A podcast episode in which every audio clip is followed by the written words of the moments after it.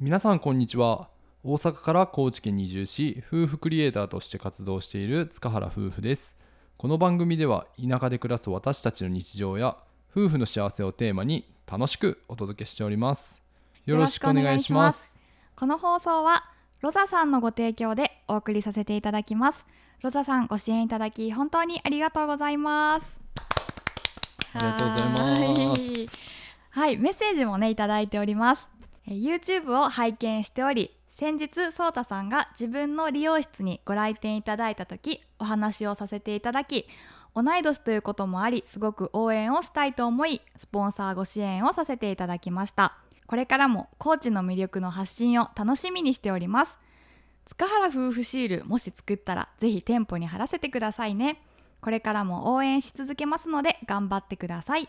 というコメントでした。ありがとうございます。ありがとうございます。はい。ちょっとなんかプライベートな感じのお話入ってるけど。うんうん。うん。だってねたまたま高知市内に行った時に、うんうん。あの小夏が用事があってイオンモールに行って、うんうん。で近くに美容室ないかなと思って入ったとこの店長さんがうん。俺と同い年やって、おー。で入った時にあの YouTube されてます？って言われて。あもうその時点で気づいてくれたんやそうそうそうねそへえすごいやん。それでねそっからお話が弾んで、ううん。ラジオのことも知っていただいて。そうラジオのことはその時話してなかったんやけど、うんうん。多分調べてくださって、そうやったうんや、ん。この塚原夫婦シールっていうのは何なの？あのー店舗とかに、なんか貼らせてもらったらこうやって紹介できるんでみたいな話をしてもらって、ああ確かにと思って、うんうん。ステッカーみたいな感じのやつやな。うそうそう。なるほどね。あそういうのももしあれば貼っていただけるのでしょうかね。そうやね、うん。なんかフォロワーさんとみんなで作れたらいいけどね。確かにね、面白いね。そんな風に言っていただいてすごく嬉しいですね。うん、うん、はいロサさん本当にありがとうございました。ありがとうございます。またお世話になります。はいということで本題なんですけれども本日のテーマは性格は変えられるものっていう話をしたいと思います。これはなんかよく聞く話やねんけど、うん。まあ、今日は性格についてのテーマです性格を変えたいってこと？性格？えめっちゃ変えたい。えー、そうなん？めちゃくちゃ変えたいよ。なんでなん？別に今のままでいいんじゃん。もちろん全部を変えたいわけじゃないけど、うん。やっぱどうしても嫌やなっていう短所とか自分が自信がない部分みたいなのは変われたらいいなとかは思うよね。んで前にどっかのラジオでも紹介したんですけどもあのチキリンさんっていう方の「ゆるく考えよう」っていう本があるんですね。でその中であの一個のテーマとしてお話しされてたところがすごく心に響いたのでそこを紹介したいと思います。であの今そうたくんも私に聞いてくれたけど、うんそうたくん自身は自分の性格、まあ、一部でも変えたいなと思ったことはある、あ変えたいなって思ったことはあるけど、うん。もううん今となっては諦めてる。もうこれ以上変えることは無理やかあらなるほどね、うん。その境地まで達したんや、うん、そうなれたらすごいと思う。で私はやっぱ未だに思っちゃって過去から数えたらもう1億回ぐらいあるんじゃないかなと思うんやけど。すごい数やな。まあ例えばどんなところが変えたいかというと気にしすぎてしまうところとか、うん物事に対して難しく考えちゃうところ。あとは自分のキャパを超えて頑張りすぎるところみたいな。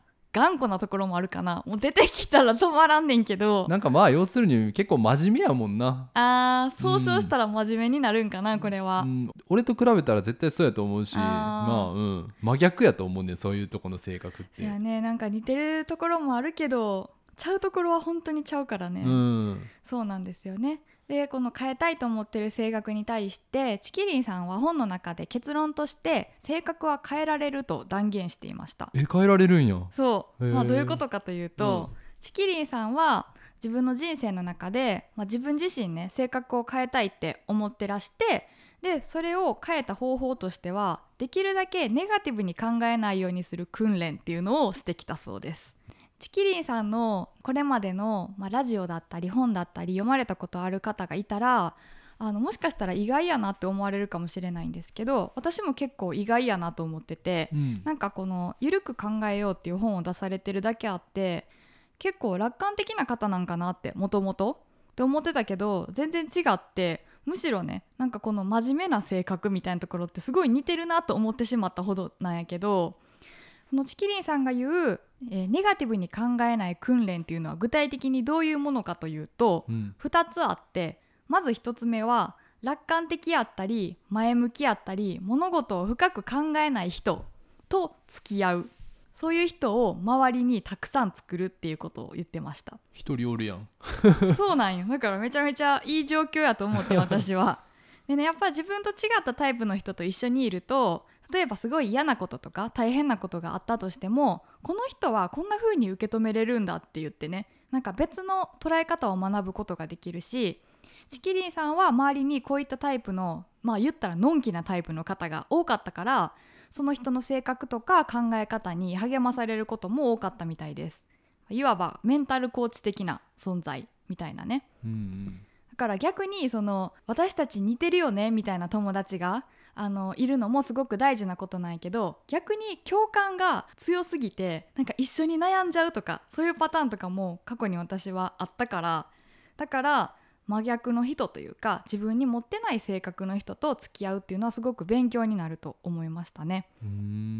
で2つ目なんですけど一定以上の努力はしないこれは結構なんかぽいなというか、うん。なるほどなって思ったんですけどやっぱ真面目な人っていうのは一旦高い目標を立てちゃうとやり遂げなきゃいけないとか結構自分を追い込んでしまいがちなところがあるんですよね。で会社員時代の私もまさにそうで、まあ、今もたまにあるんやけど、うんうん。こう頑張りすぎてしまう。自分の体調とか仕事量とか分かってはいるんやけどついついあともうちょっとできるかなみたいな感じで頑張ってしまうところがあって。う、んなんかタブーワードやけどやっぱそこもさ完璧主義なとこがあるんやろな、うんうんうんそうやね。最近完璧主義って言ったらさ完璧主義じゃないとか言うやんな。そうタブーワ ードやから多分はだから。首首切られるからね。そう。なので本の中では最初から頑張らなくてもできそうなことっていうのを目標にすると書かれていましたでこの言葉だけを聞いたら一見ね努力してないやんとか思っちゃう方もいるかもしれないんですけどやっぱこの真面目で責任感が強いタイプの人だからこそあえて目標を下げることの方が課題やったりするんですよね。ついついやってしまうから。だから自分のできる範疇を超えて頑張りすぎるっていうことはやっぱりね心身ともに良くない方向に行っちゃうしそういうことを理解してるからこそあのチキリンさんとしても意識的に取り組んでるんだなということを気づかされました。と颯太くん的にはこの2つの楽観的な人と付き合うとか、うんうん一定以上の努力はしないってまあそこまで真面目とかうん頑張りすぎるタイプじゃなかったとしても自分に置き換えて活用できそうやなっていう内容ではあるんかな。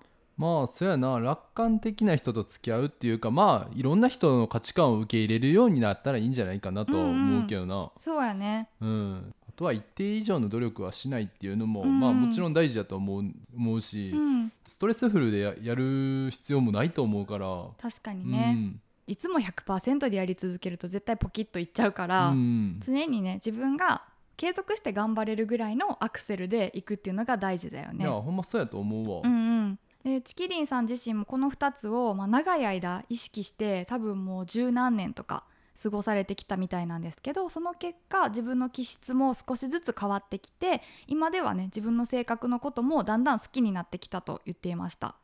であの最後になんですけどチキリンさんが思う成長とはっていうところを書かれててこれは単にスキルが向上したりとか、まあ、知識が増えるっていうことをみんなは一般的に考えるかもしれないんですけどできるだけ鈍感になること。あるいはあまり考え込まないようになることやっていう話をしてましたね。なるほど。ねえ私も確かにって思って、うん。鈍感になるっていい言葉やなと思ったんよね。自分の中ではかなり腑に落ちた。うん、まあうん。意識的に鈍感になるって結構難しいけど、まうん。あ練習したらなるんかな。そうやね、うん。今まであれもこれも意識してたことを一旦はもうこのことは置いとこうとかそういう取捨選択ができるようになるのも、まあ鈍感になる一歩やと思うし、だからね今回の話で言うと性格のタイプとしては真面目で正義感とか責任感が強い方あるいは心配性でネガティブに考えちゃうみたいな人にはすごく共感してもらえるお話だったかなと思います。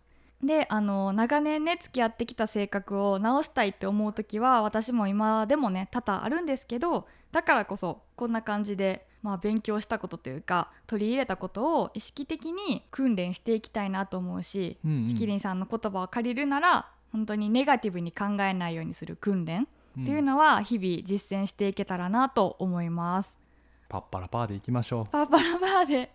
それこそそうたくんがよく言うさ「まあいっか」とかさ「なんとかなるよ」っていう言葉ってさあの近くにいるからこそあこういう時にこの言葉を発したら楽になるなみたいなってうん。すごくあの実感してる。いやほんまに魔法の言葉で、うんうん。まあいっかってマジで口に出したらほんまにまあえっかって思うようになるし、うん。まあ、そうなりすぎるのも良くないかうんうら、んうん。バランスを持ってね、うんうんうん。やれば。ただあの無理にねこうなんかガチガチに考えすぎてしまう時にはすごく効果的な言葉やと思うので、うん。はい、ぜひ参考にしていただけたらなと思います。